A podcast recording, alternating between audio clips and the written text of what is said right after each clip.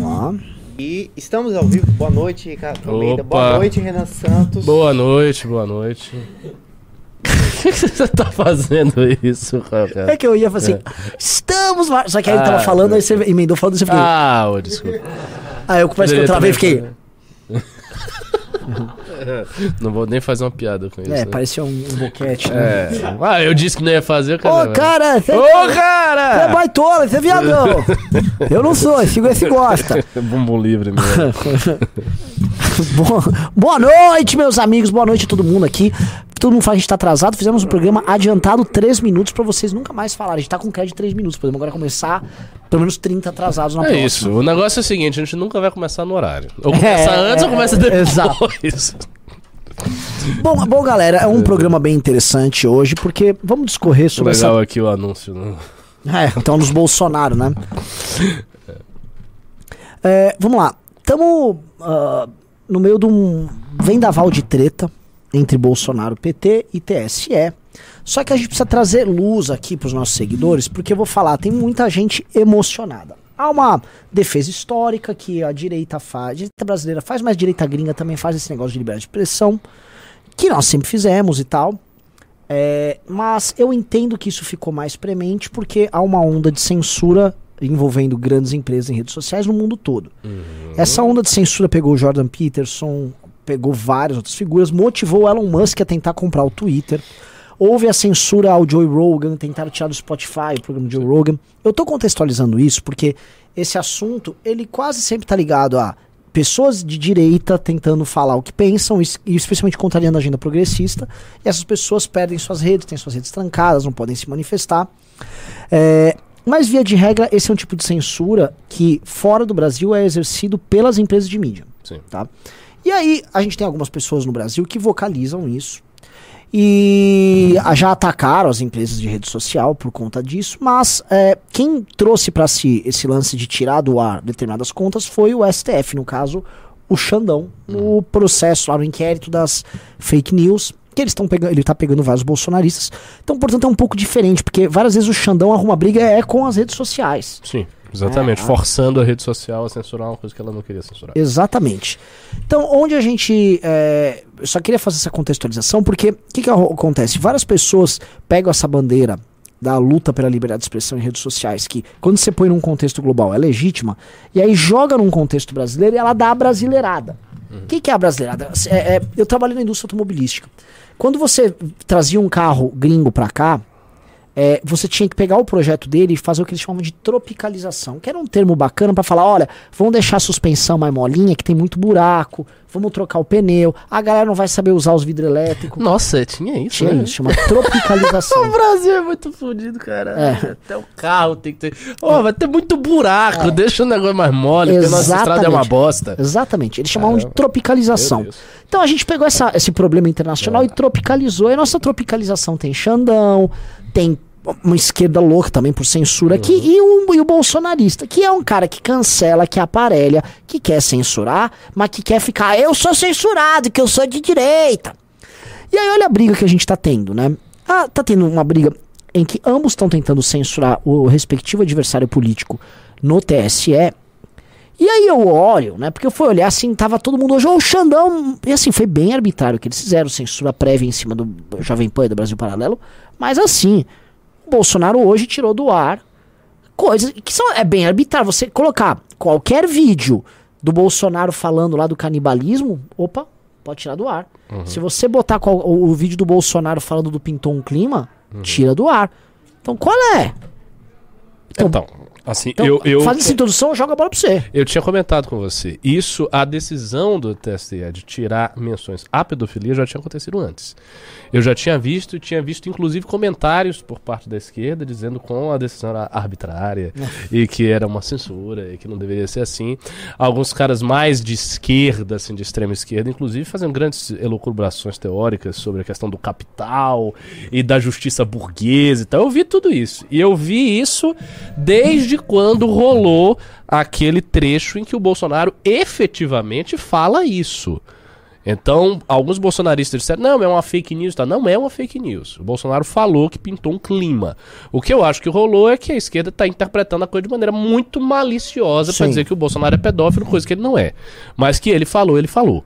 Né? Então fica a cargo de quem assiste interpretar de um jeito ou de outro, mas o trecho está lá. E o TSE já tinha intervido nesta questão para impedir a circulação desse tipo de coisa.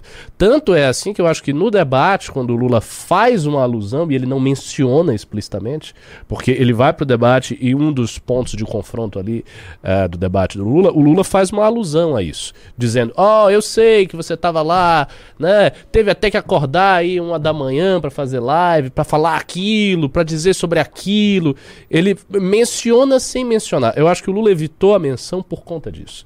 Então, porque antes já tinham segurado. E agora estão segurando mais ainda. Então, isso mostra a primeira coisa. É, a gente pode até dizer que o TSE e os tribunais superiores têm uma propensão à simpatia, vamos colocar assim, entre aspas, mais por um lado, mas eles não estão agindo de forma absolutamente unilateral. Então não dá para dizer que estão agindo de forma unilateral. E a segunda coisa é, a gente tem que esperar agora manifestações de bolsonaristas em prol da liberdade de expressão, que seja em prol da liberdade de expressão tucur, ou seja, inteira. Liberdade de expressão é o seguinte: não, a gente quer que o PT fale disso, que o presidente é canibal, que o presidente é pedófilo, a gente vai deixar o PT falar disso, porque nós somos a favor da liberdade de expressão. Então, liberdade de expressão para todo mundo, é arena aberta, é, se tiver fake news, é fake news com todo mundo, é menção do jeito que for. Então, o Lula é isso, o Lula é aquilo, o Bolsonaro é Bolsonaro é aquilo, e é esse o nosso ponto de vista. Não acho que bolsonarista nenhum vai se pronunciar dessa forma.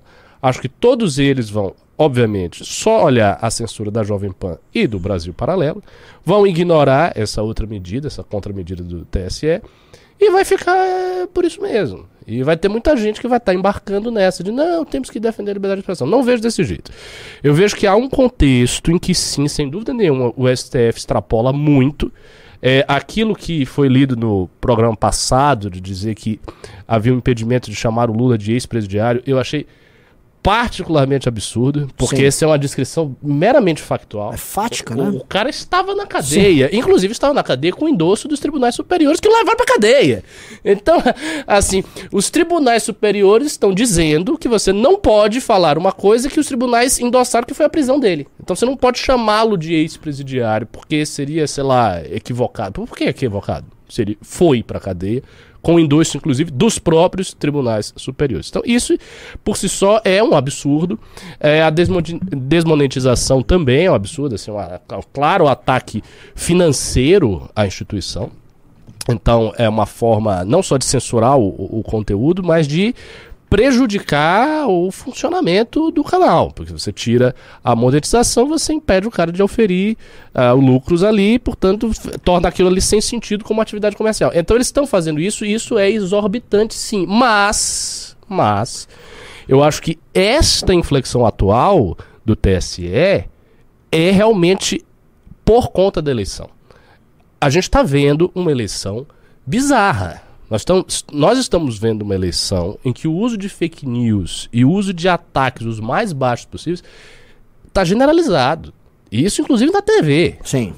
Sabe? Pro- a propagandas da TV que tinham alusão à pedofilia, as pós-pedofilia do Bolsonaro, foram obrigadas a serem tiradas. Então eles não puderam veicular aquilo ali.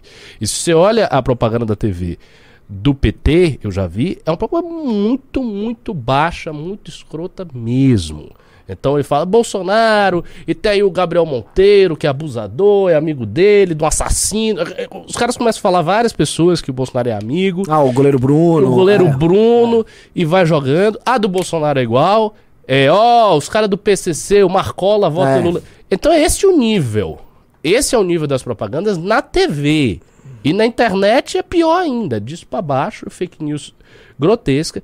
Então eu acho que em algum em- em algum nível O TSE está tentando segurar essa tendência bizarra, ainda que para fazer isso ele aumente mais o seu próprio poder. Porque essa também é uma tendência de todas as instituições, inclusive de democracias mais saudáveis do que a nossa. As instituições querem sempre aumentar o seu poder, a sua influência. Os tribunais superiores no Brasil já viram há muitos anos que eles estão na condição de fiadores da democracia brasileira. E estando nessa condição, eles vão aumentando o seu poder, aumentando as suas prerrogativas, uh, legislando, ao invés de simplesmente interpretar a, a Constituição de acordo com a literalidade da, da, do texto. E vão, assim, o, o, o âmbito de, de, de ação de, desses tribunais ele vai crescendo, crescendo, crescendo, crescendo. Mas há um contexto que também justifica isso. Nós não estamos vivendo uma eleição normal. A gente está vivendo uma eleição marcada por fake news, ataques muito baixos, e isso prejudica a representação democrática de fato. Perfeito. Assim, é, assim, o que o Ricardo falou aqui dá ensejo pra gente fazer, sabe, entrar em vários temas. Porque tudo isso tem um. dá pra seguir um caminho aqui. Eu queria começar pelo final, que é uma parada uh, que é a seguinte, galera. O. o a, a crise de liderança e a falta de governabilidade desde o governo Dilma, do governo Dilma para cá, é só isso que a gente vive, é um caos. Faz com que esses caras do STF e de outros tribunais superiores, eles se sintam numa posição de homens com clarividência e bom senso para mediar as relações entre os idiotas do Senado, da Câmara dos Deputados, do Poder Executivo, e aí eles vão decidir do que precisa ser feito.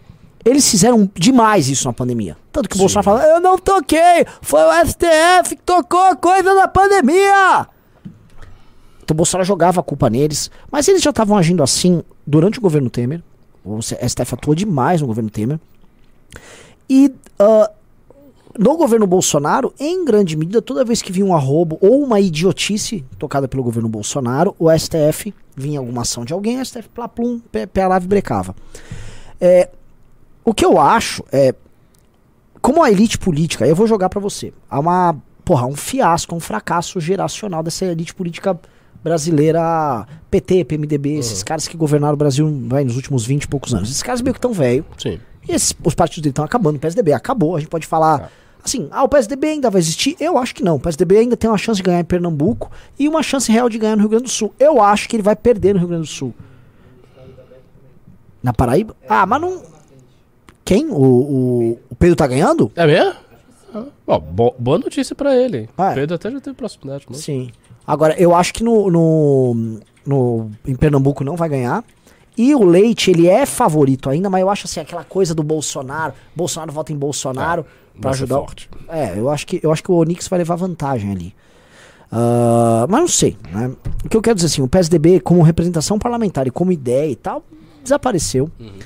E esses caras uh, que vinham, se viam como, vamos dizer, as pessoas com uma perspectiva de como administrar o Brasil e tal, eles não têm muito mal que fazer, nem sequer existem mais.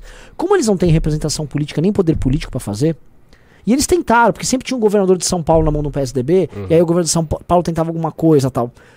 Ele não tem nem mais isso. Como ele não tem mais nada, só restou esses casos do STF. E eu creio, e aí eu, uh, enfim, não vou entrar em teorias conspiratórias, eu acredito que eles participam dessa desse retorno do petismo ao poder.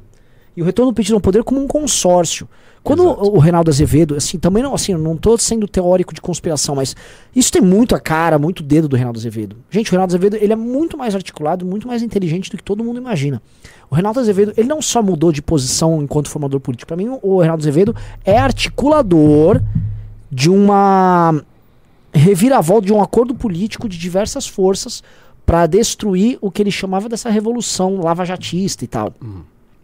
Porque foi articulado desde os tribunais superiores, Gilmar, o Lewandowski, Toffoli, o que eram inclusive inimigos essa turma, com o Alexandre de Moraes, com a turma do Temer, que era a mesma turma do, do próprio Reinaldo, uh, com a galera do PT, com uh, set, muitos setores do PMDB, toda essa turma realmente limou qualquer coisa de Lava Jato. Uma parte participou do governo Bolsonaro, na outra ficou construindo essa alternativa. E esse casamento Lula-Alckmin é muito isso.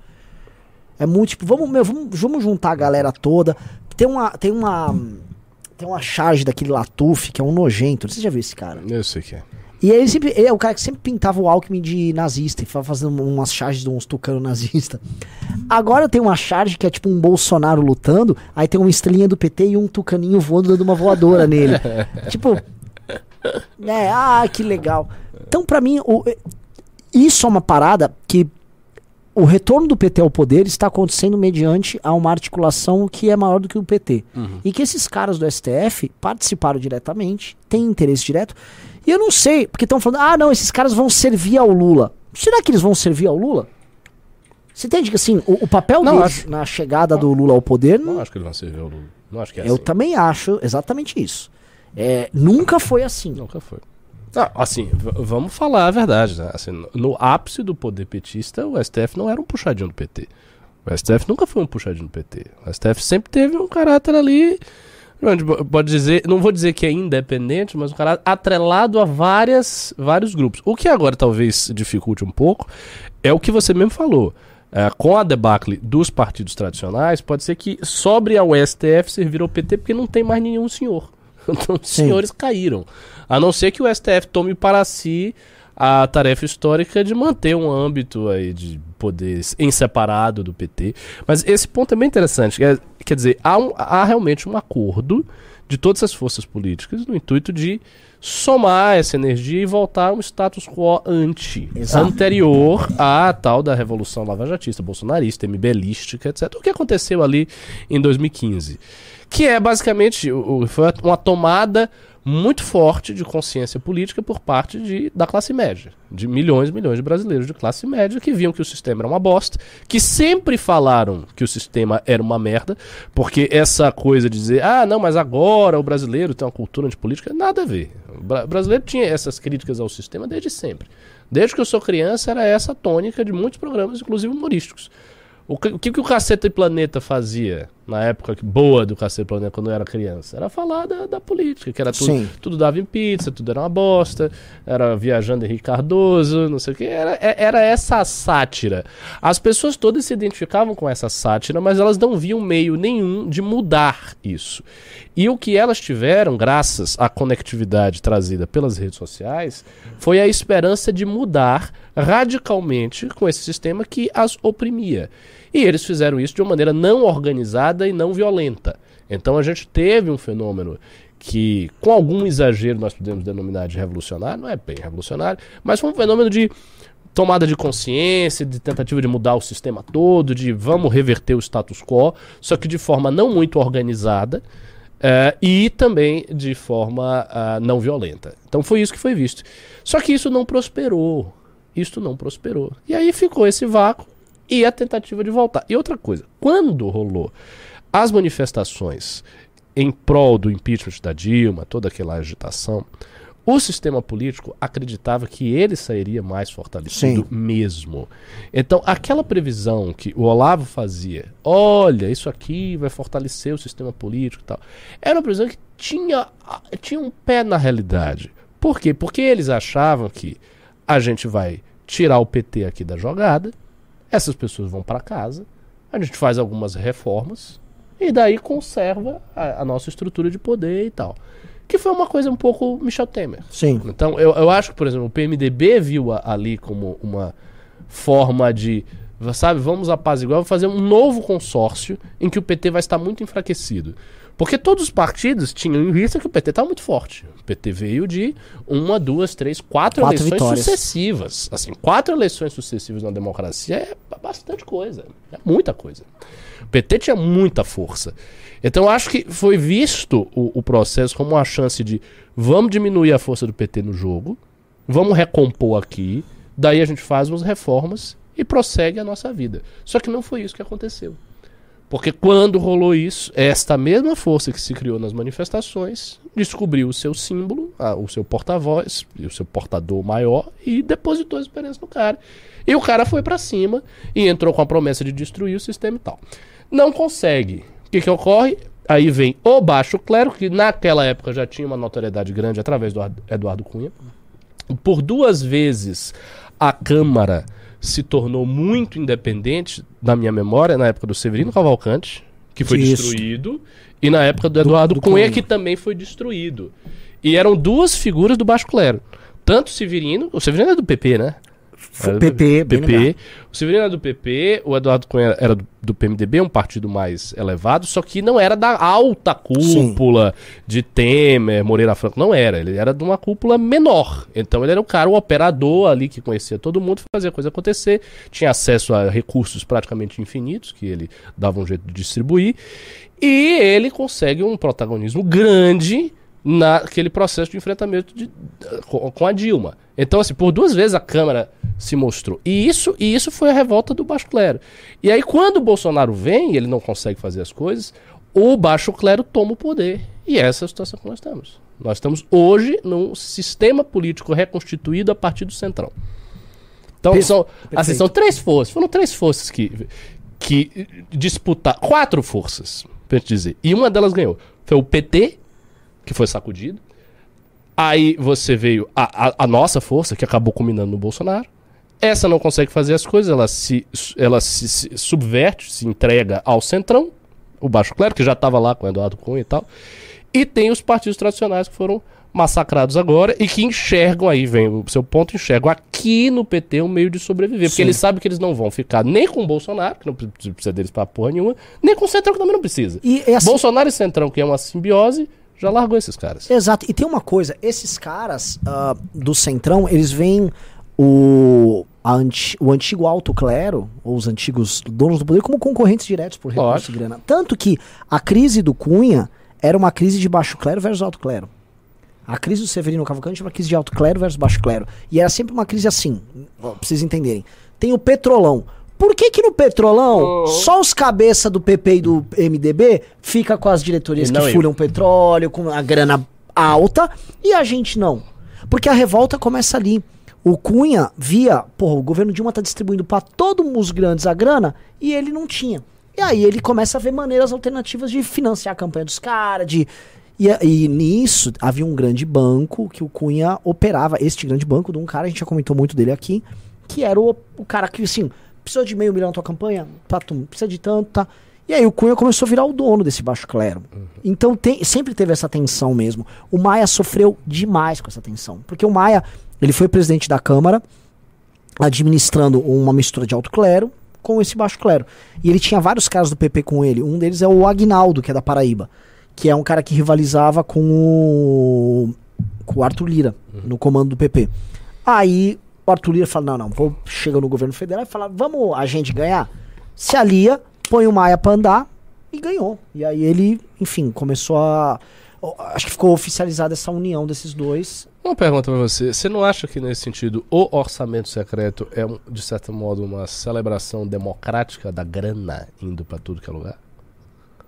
Celebração democrática. Você entendeu, né? Não é um esquema que só alguns. Ah, lógico, com certeza. Ele Finalmente, entrega. finalmente, assim, finalmente democratizaram tudo. Tipo, meu, não vai ter. a- Porque acho que talvez seja isso. Os caras. Meu, acabou essa putaria aqui. Tudo é igual. É, todo mundo tem direito agora. É, é isso aí. Agora tá liberado e é bastante. é verdade. É, é, é verdade. Puta. Então, assim, eles conseguiram. Eles, eles democratizaram a grana, que antes vinha pra poucos.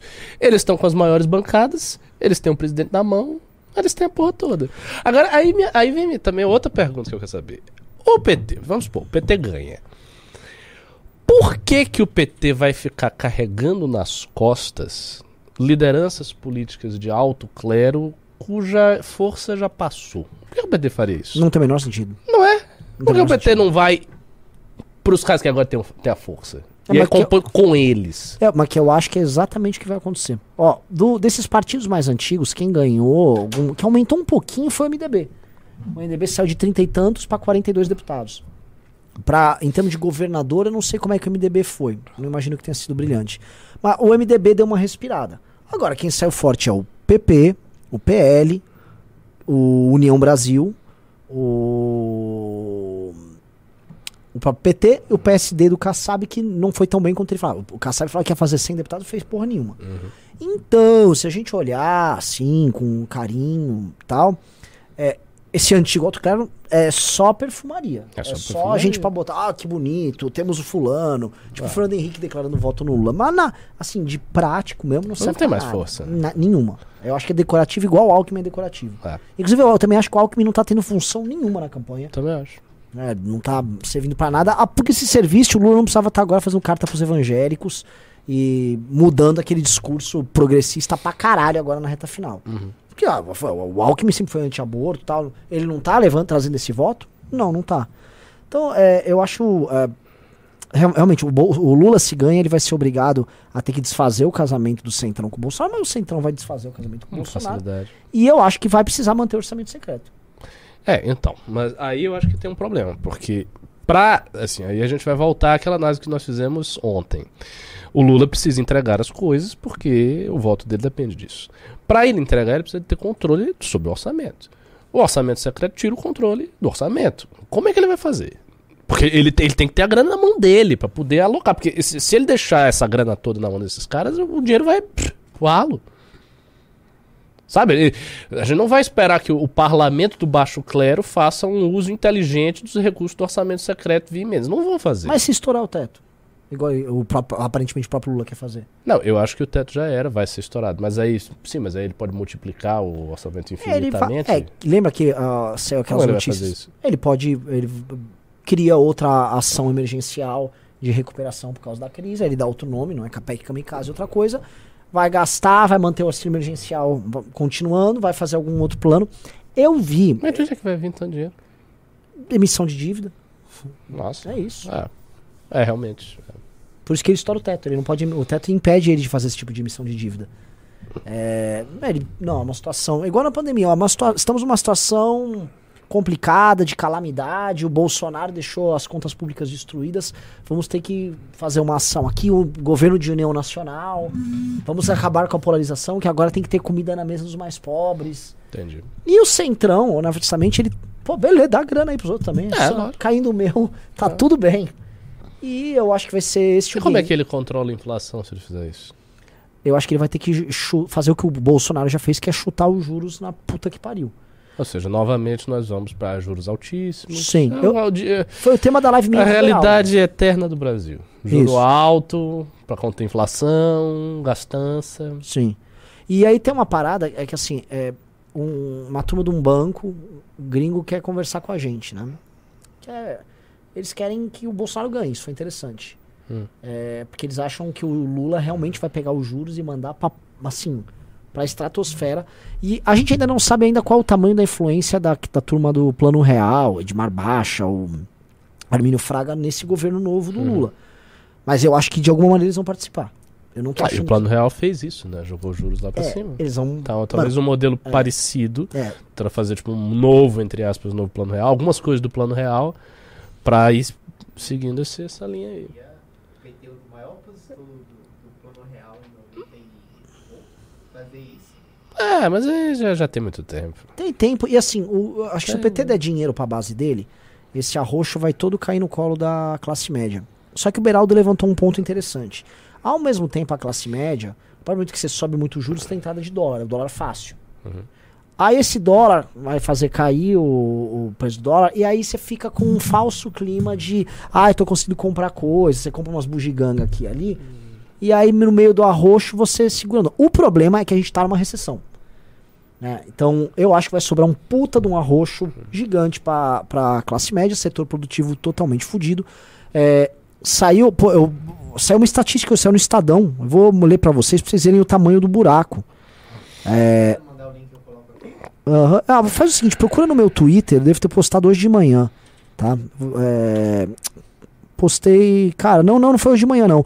É um, eu retuitei um, um tweet do Paulo Gala, é, mostrando no terceiro trimestre a queda ah, da atividade econômica por setor. Hum. né? E, é, e é bem grande.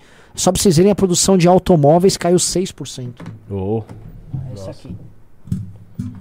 Você conseguir aumentar um pouco mais pra galera conseguir ver. né? Então é o seguinte, ó. É, isso é a comparação ao mês anterior. É, indústria 0.6, houve a- salvar a imagem aqui que eu dou um. é. Caramba. É, tudo caiu, né? Na verdade. É, e assim, aí é, esse gráfico é legal porque ele tem vários indicadores de queda da atividade econômica. Por exemplo, é, é, aqui, esse- aqui, aqui é legal, ó. Produção de automóveis e comerciais leves, que é a Anfávia, que é a associação do- das empresas que produzem carro no Brasil, mandou 6% de queda. É coisa pra caralho. É. Carga de energia diminuiu 2,7% o uso de energia. Esse aqui é o mais interessante. Consulta o SPC em São Paulo. 2,6%. Você consulta o SPC quando você vai conceder crédito para alguém para a pessoa comprar alguma coisa. Por que estão consultando menos? Porque o juros está mais alto e as pessoas estão comprando menos. É, licenciamento de automóveis caiu quase 2. Índice de confiança da indústria 0,8. Agora, olha como o consumidor está confuso porque o Bolsonaro está dando grana. O índice de confiança do consumidor Tá alto. tá alto pra caralho. É. É, é, é. Então, o, o, o que, que a gente tem, que é uma das regrinhas básicas de economia, é o seguinte: como a gente está estimulando a demanda e não a oferta, a oferta está se fudendo aqui. É a indústria, a venda caindo. Só que a demanda que está recebendo grana, a, a demanda falou: não, não, tá bem, eu estou recebendo uma grana aqui. Ou seja, tem um dinheiro artificial chegando, mas a oferta não está batendo. Porque os juros também tá alto, então o cara não consegue comprar, mas ele tô com o dinheiro na mão para comprar. Então, o clima tá uma bosta. O Beraldo acha que isso tudo aí vai dar uma crise aguda, Ele acha que a, assim, a crise é pior do que a crise do governo Dilma. mas vai ter um estouro. Eu, o estouro. Porque o- não pode ser, porque eu falo assim, estouro. Assim, se a gente for falar, a gente já tá na crise dele sempre. Só que as pessoas não vão percebendo porque estabiliza a situação subjetivamente. Pergunta é: vai acontecer alguma coisa que as pessoas vão ver? eu acho que a Assim, partir, súbito, pau! a partir de janeiro, o, novo. o- na verdade, na votação do novo orçamento, a gente já vai ver isso. E aí o mercado vai começar a precificar o que, que vai ser o novo Entendi. orçamento. Porque o novo orçamento vai ter que conter em si essas medidas emergenciais para conter o rombo que sai do orçamento atual pro próximo. Uhum. A partir do momento que você vai ter que acomodar esse rombo, como é que você vai lidar? Ah, isso estourou o teto. Ah, se estourou o teto, eu vou ter que fazer uma outra, um outro dispositivo aí. Ah, o outro dispositivo vai pagar como? O que, que o Lula vai fazer? Ele vai manter os gastos do governo Bolsonaro de agora? Ele vai manter o subsídio com combustível? Porra, se ele não manter o combustível e combustível e não manter o. Não, a- acho que o combustível ele vai alterar a política de pre- de preço da Petrobras. Eu acho que ele vai, ele vai- ele vai incidir na fonte. É a minha opinião. Como?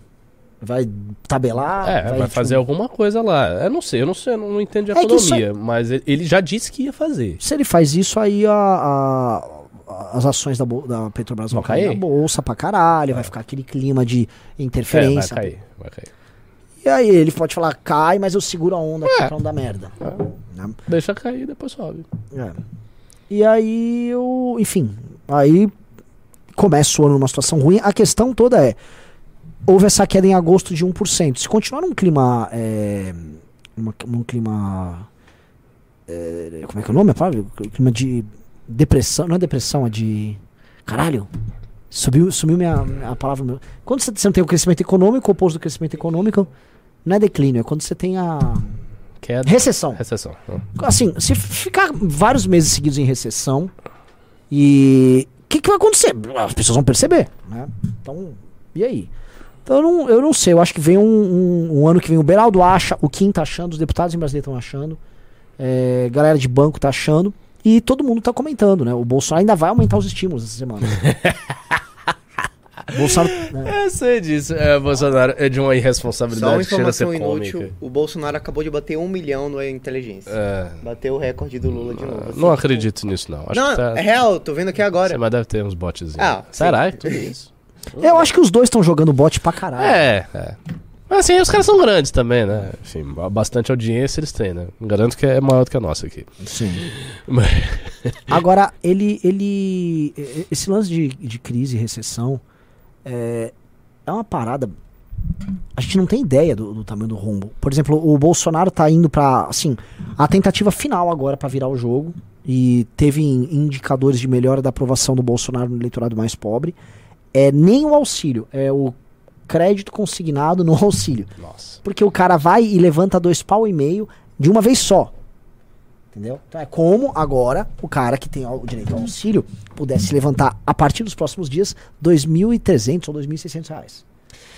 É, cara, eu- eu- Tipo assim, entendeu? a estratégia do Bolsonaro é muito simples, né? É. Ela, não, ela não tem nenhuma complexidade econômica. É o seguinte, entregue a grana pro pobre. E acabou. Deu todo o dinheiro que você puder aí pro pobre e vai. Por quê? E, e ele pensa de um jeito que é simples e muito compreensível. Se vier o Lula, ele que se fode. Se É. vier. Se, se eu não fizer isso, não venho eu. Exato. Então eu me fodo. Então ele, ele tá num- numa situação que é fácil de. de- de- a, a questão dele é: não adianta nada eu ser responsável, porque se eu for responsável, eu não vou ser o presidente. Se eu for muito irresponsável e não der certo, é o Lula. Se eu for muito irresponsável e der certo, pelo menos eu não vou sair daqui, não vou ser preso. E aí a gente vê o que a gente faz, dá um jeito aí, dá uns gritos no Paulo Guedes, ele Ah. se vira aí. pronto. Ô, Paulo Guedes, e aí ele fala que foi a guerra. Porque sempre tem uma desculpa. Ah, mas vai dar tempo e se o STF permitir, nós vamos fazer o que precisa ser coisa, feito. é, Ele precisa estar no poder, só isso que ele quer. É. Precisa estar lá. E assim, ô, ô, Ricardo, uma coisa que. ah, meu, a gente precisa falar sobre isso. Porque pra mim isso foi a tônica da eleição. O eleitor do Bolsonaro, até que ponto esse cara aguenta desaforo? Como assim? Porque, assim, tá tendo um descolamento muito grande da realidade. É, vou dar um exemplo: bons governadores não estão conseguindo se reeleger. O que tá f- dando o tom disso é, é o alinhamento. Sim. Então, um, um bom governador, se não tá alinhado, ele se fode para se reeleger. Hum. É, portanto, o eleitor não tá olhando para ele como, pô, esse cara me entregou uma boa gestão. Não. Tipo assim, não tem sentido um cara bem avaliado ser mal votado. O cara é bem avaliado e fala, você me desculpa, mas eu vou votar no Tarcísio. Ele- é aquilo que eu falei. Eu acho que o Bolsonaro tem 30% de eleitor que é um eleitor ideológico mesmo. E esse cara aguenta qualquer recessão. Qualquer coisa. Assim, eu não vou dizer que qualquer coisa, qualquer coisa é um exagero. Mas o que aconteceu com ele, ele aguentou. Ele aguentou 700 mil mortes na pandemia, ele aguentou gasolina estando cara e Bolsonaro dando migué. Ele tá, ele tá aguentando, o cara tá suportando aí. E ele vai nessa toada. Se, por, por isso que eu pergunto da- do estouro. Porque se o Bolsonaro eventualmente ganha, contra o que eu acho que vai acontecer, se ganhou e não tiver o estouro, tiver a lenta recessão, ferida, com outras medidas econômicas, eu acho que esse eleitor vai ficar com ele um ano, vai ficar com ele dois anos, vai ficar com ele três anos, vai aguentar aí tudo. E vai o negócio é ter o lutando, estouro. Porque se tiver o estouro violento, de forma que as pessoas fiquem assombradas, aí eu acho que muda de figura. Que foi o que aconteceu com a Dilma. A Dilma foi um, explodiu o negócio. Opa. É o estouro, é isso aí. É, É, o, que eu, é o que eu sinto. É, eu também acho. Eu, assim, assim é, os- a- dessa vez, é, diferente do mandato inteiro do Bolsonaro, tem o lance ah, orçamentário e a continuidade ou não de uma medida que estourou as contas públicas. Então você tem um fato que, enfim, o mercado vai falar o quê, galera gringa vai fazer o quê, dinheiro vai pra cá, vai pra lá. E uma novidade, a taxa de juros está muito alta. Agora aí tem uma coisa, viu? O Bolsonaro ele pode se revelar, caso ele ganhe, um tremendo estelionatário do pobre, e o pobre pode tomar no cu. Porque, eu tô falando sério, porque ele tem, eu tô dizendo, ele tem 30% de eleitorado dele, que ele nunca perdeu em momento nenhum, ele ficou oscilando a popularidade dele e tal. O que ele disputa e onde ele viu o jogo do auxílio emergencial foi justamente com o eleitorado mais pobre, cuja popularidade dele já havia sido derretida e que subiu e tal. Ele hoje depende desse eleitorado para se reeleger. Então ele precisa que essas pessoas estejam comendo bem, peguem o crédito consignado de R$ 2.500, reais, peguem auxílio emergencial, estejam felizes. Por quê? Porque ele quer pegar este voto, que é o voto do Lula, e se reeleger. Uma vez que ele se reelege, e ele sabe que ele está lá há quatro anos, por que ele precisa dessas pessoas? Ele pode tirar. Pode chegar, é, mas já deu aqui, era é emergencial, vocês estão entendendo? Foi uma emergência, a emergência acabou. Ajudei É, você! Ajudei vocês e agora se virem. E é isso aí. E eu não tô, eu tô dizendo, o Bolsonaro pode fazer isso tranquilamente. Ah, mas vai ocasionar fome, não sei o que. Ele tá cagando dando pra quem tá com fome ou quem não tá com fome. Meu irmão, você não é pobre, porque enfim. Mas se a gente falasse aqui pras massas, eu diria para as massas: não acredito no Bolsonaro. Acredito até mais no Lula, não acredito no Bolsonaro. Porque o Lula depende desse eleitorado. O Bolsonaro não depende desse eleitorado. O Bolsonaro tem os 30% de gado dele que vai ficar com ele. E esse negócio de auxílio, crédito, tá pesando demais. Então pode chegar na eleição, e de- depois da eleição ele se reelegeu, e ele tira. E aí pronto. E as pessoas vão ter que se virar. E eu acho acabou. que ele vai tirar. É lógico. O, o Meirelles comentou, eu- pô, tá, tá Agora o Lula não pode.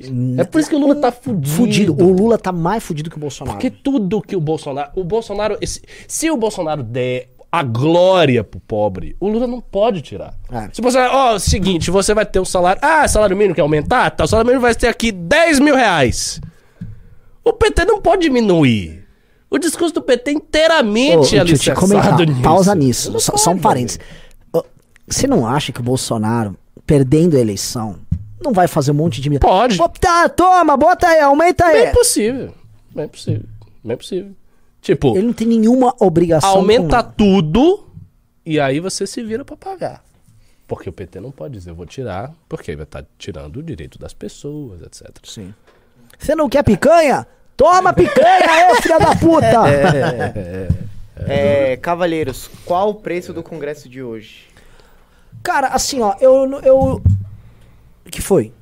A gente trancou o carro pra fora, pode abrir a porta? Não, deixa ele Não, lá. deixa, deixa ele lá. Tá, tá, porra. É, o, é o seguinte, eu não vou fazer preço especial porque a gente fez, aí vocês não compram. Então é o seguinte, É o preço normal. é o- quer comprar pelo Pix, vai pagar o preço normal. Ah, a não ser. Vamos fazer o seguinte. Vamos fazer o seguinte. Se ah, 10, 10, pelo menos 10 pessoas mandarem um Pix de 10 reais falando quero comprar, aí eu faço preço especial para as 10. É porque eu acho que a galera não. É porque, como a gente faz muito bait, muita propaganda, a galera deve achar que é uma propaganda quando a gente diz só falta 50, É. só falta 60. Não, não é uma propaganda. Nós temos mais de mil- 1.400 ingressos vendidos já e não podemos estourar a quantidade de gente porque o, o espaço não cabe.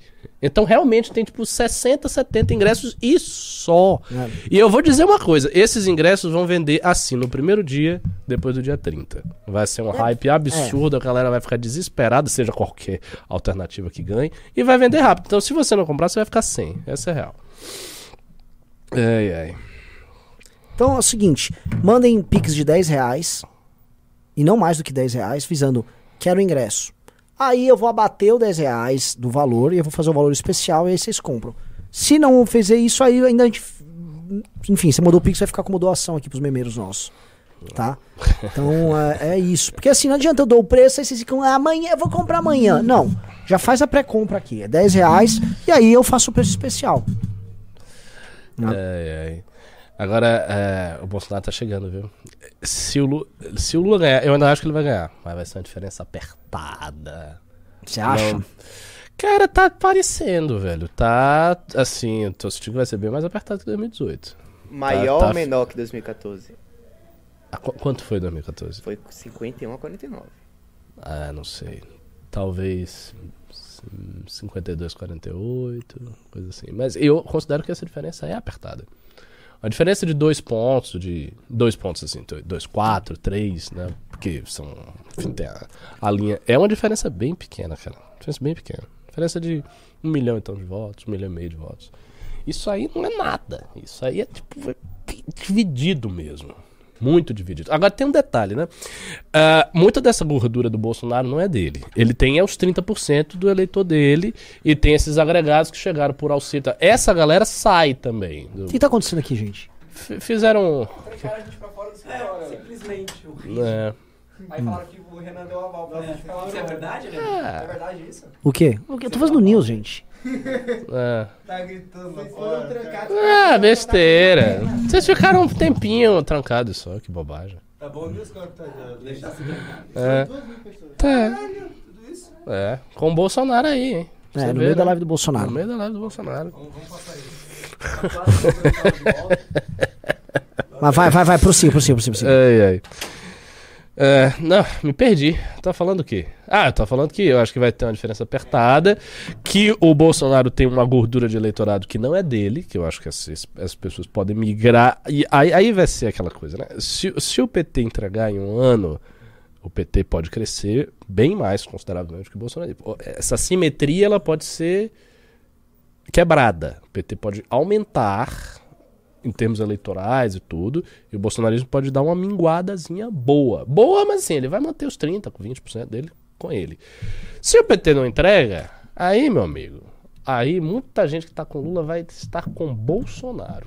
A gente vai ver um fenômeno muito estranho que é o Nordeste começar a se bolsonarizar. Isso pode acontecer Tipo, ele era bom, ele me deu muito dinheiro. É, Foi, durou pouco, mas foi maravilhoso. exatamente. Bo- Porque as pessoas do Nordeste mais pobres, elas estão recebendo dinheiro. É porque elas têm aquela memória do que foi um governo de prosperidade, Sim, que é superior a outro você. clima. É outro, outro, clima. clima. Comprar moto e carro. Cara, Exatamente. isso não tá acontecendo com auxílio. Você não consegue comprar uma moto e carro com auxílio. Mas eles compraram, assim. A gente não pode esquecer, houve um boom automobilístico motociclístico. Foi, foi. E assim, o, o Nordeste foi realmente uma região bastante privilegiada no governo Lula. Assim, indiscutível. Todas as estatísticas do Nordeste você vai ver que teve uma diferença grande. Ele fez política pro Nordeste. Ele olhava o Nordeste, queria ter a região para ele e conseguiu. Agora, essas pessoas que hoje estão recebendo a grana, se der uma crise violenta, elas não conseguirem receber e a situação delas for pior do que é com Bolsonaro, elas vão começar a olhar o Bolsonaro como o governo da boa memória. Não é a vaca gorda, é a vaca mais ou menos, mas também não é a vaca esquálida morrendo. Entendeu como é o raciocínio? Agora, o Lula pode falar o seguinte: eu vou jogar toda a grana pra manter esse meu eleitorado. É, jogo arroxo no eleitorado do Bolsonaro. Já vai estar Isso pode. Entendeu? Jogo Isso arroxo eu no, acho que tem todo sentido. no colo desses caras. Porque esses governadores do centro-sul já são meus inimigos. E Porque o Bolsonaro fez uma coisa, assim, o Bolsonaro abriu muitas portas, né? O Bolsonaro fez um jogo muito do canária com os governadores. Lógico. Ele tirou grana dos governadores. Ele falou, vou quebrar vocês então. Porque a- a- a- ele faz as leis em Brasília, leis que envolvem impostos, por exemplo, limite do ICMS, não sei o quê. E aí, você que se vira aí na ponta. E ele forçou o apoio dos caras porque.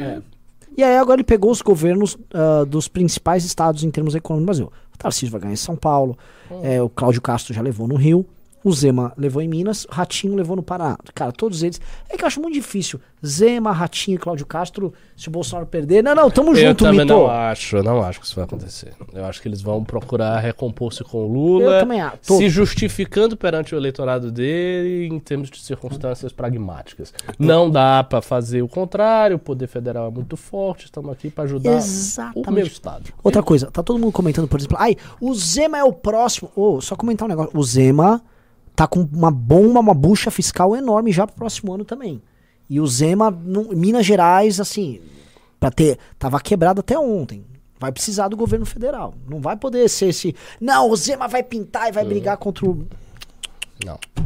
Não. Lula também não é trouxa ali, né? Eles não vão ficar, ah, não vou ficar também. Ô, Zema, vem pra cá. Então você vai querer ser candidato a presidente? É isso? É isso, Zema? Eu só, eu só vejo um governador podendo fazer algo assim. Mas eu não acho Tarcísio. que ele vai querer. É, exato. Eu também acho que não. Tarcísio não é ambicioso, acho que o Tarcísio ele quer, ó, ganhar uma loteria aqui. É. É, Ah, e, o ele, Semi e ele, Neto. e ele tava com. Não, mas Neto. Mas, o Ne- mas um governador da Bahia, isso é uma questão até de estrutura. Um governador da Bahia, ele não tem como fazer frente a um presidente. A disparidade é muito grande. Ele pode ser quem for, ele pode ser o Deus. Mas a disparidade é muito grande.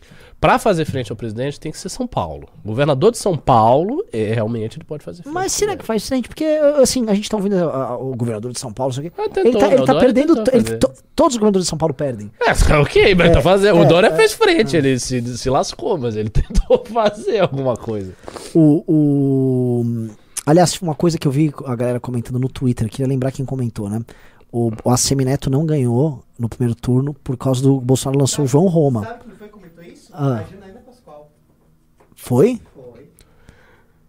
Mas foi isso mesmo. Foi isso.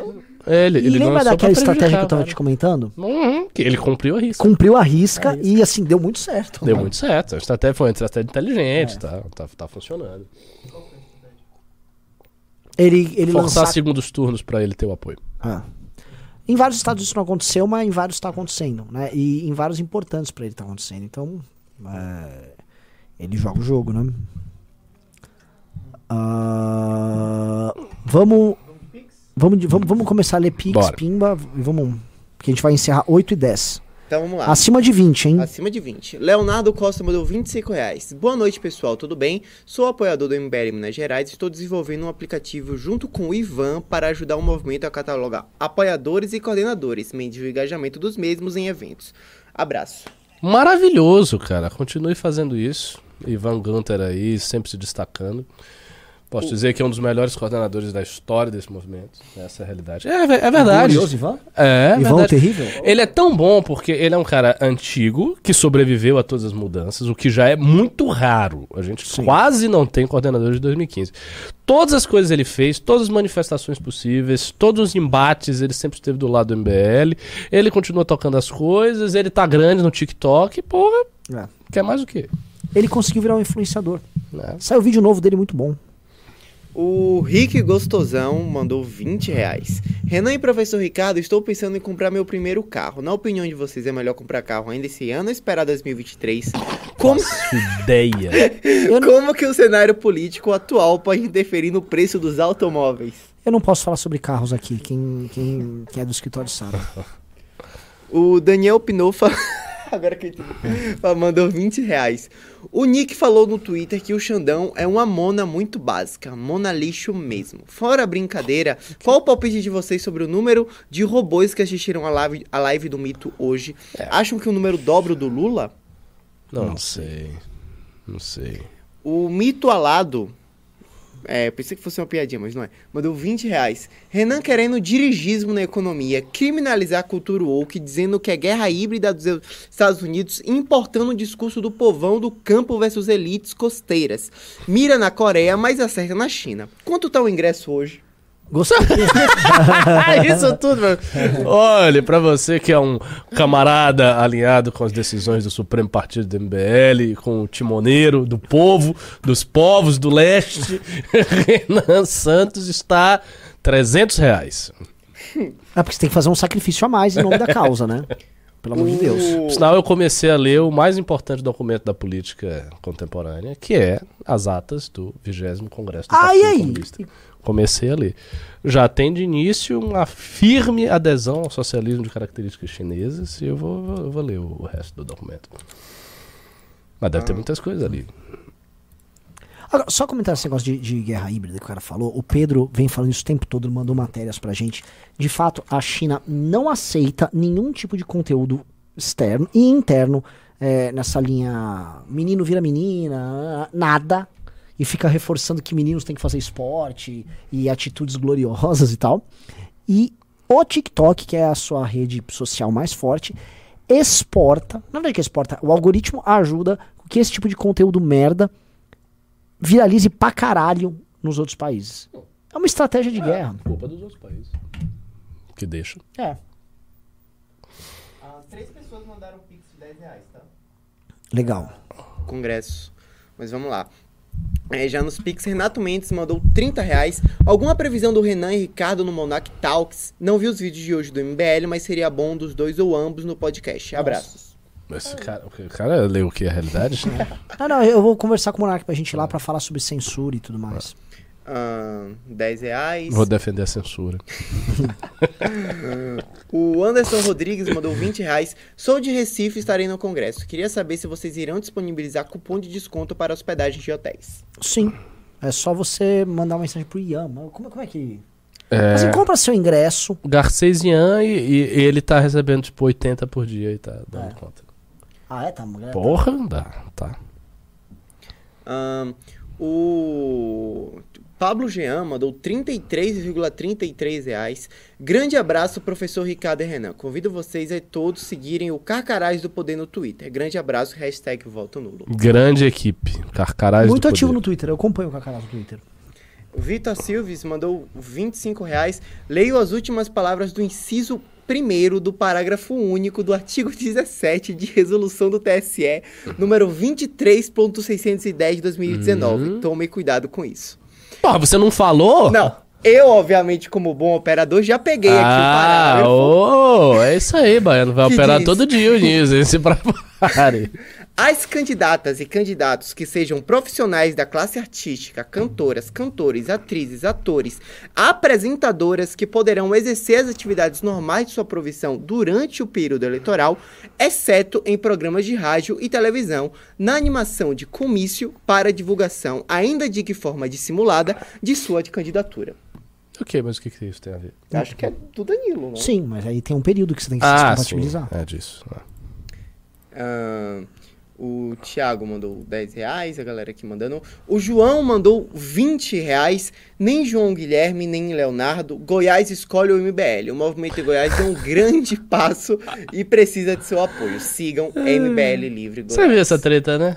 Não? Não viu? Olha só, o filho do, do cantor Leonardo, que é um menino muito desconstruído, né? Ah, não, isso É, é, vi, vi, é vi, boiolinha. Não, não sei se é boy, mas- ele é bem diferente. Ele tem o cabelo louro e tal. Um menino moderno, né? Como tantos. Menino moderno. Menino moderno, menino moderno. Ele disse que tinha vergonha do pai. Não tinha vergonha, não, que pedia perdão. Ele pedia perdão aqui pra não sei o quê. Grande palhaçada, né? Isso aí é, pelo amor de Deus. Ah, Constranger o pai por causa de coisa de política. 10 reais, a galera mandando 10 E aí a galera de esquerda sacaneando, não, mas o Leonardo tem seis, não, tem sete filhos com seis mulheres diferentes, como é que ele pode defender a família? Pô, o cara fez seis famílias, você acha que não é defesa? Já de- O cara gosta da família, isso é um amor fa- pra família gigantesco. O Evaldo Heitor mandou 20 reais. O que aconteceu entre o MBL e o Reni? Acompanha no detalhe o trabalho dos dois. Ele estará no Congresso? A gente convidou, mas eu acho que ele não vai querer ir. Ahn, o... O Davi Dias tá mandou balado 20 aí, reais. O Davi Dias mandou 20 reais. Perguntou, vai ter vinda de produtos na loja do Congresso? Vai, é óbvio. E vai ter uma linha nova de produtos que vai ser lançada lá. E vai ser vendido na academia, É. pra você comprar lá, viu?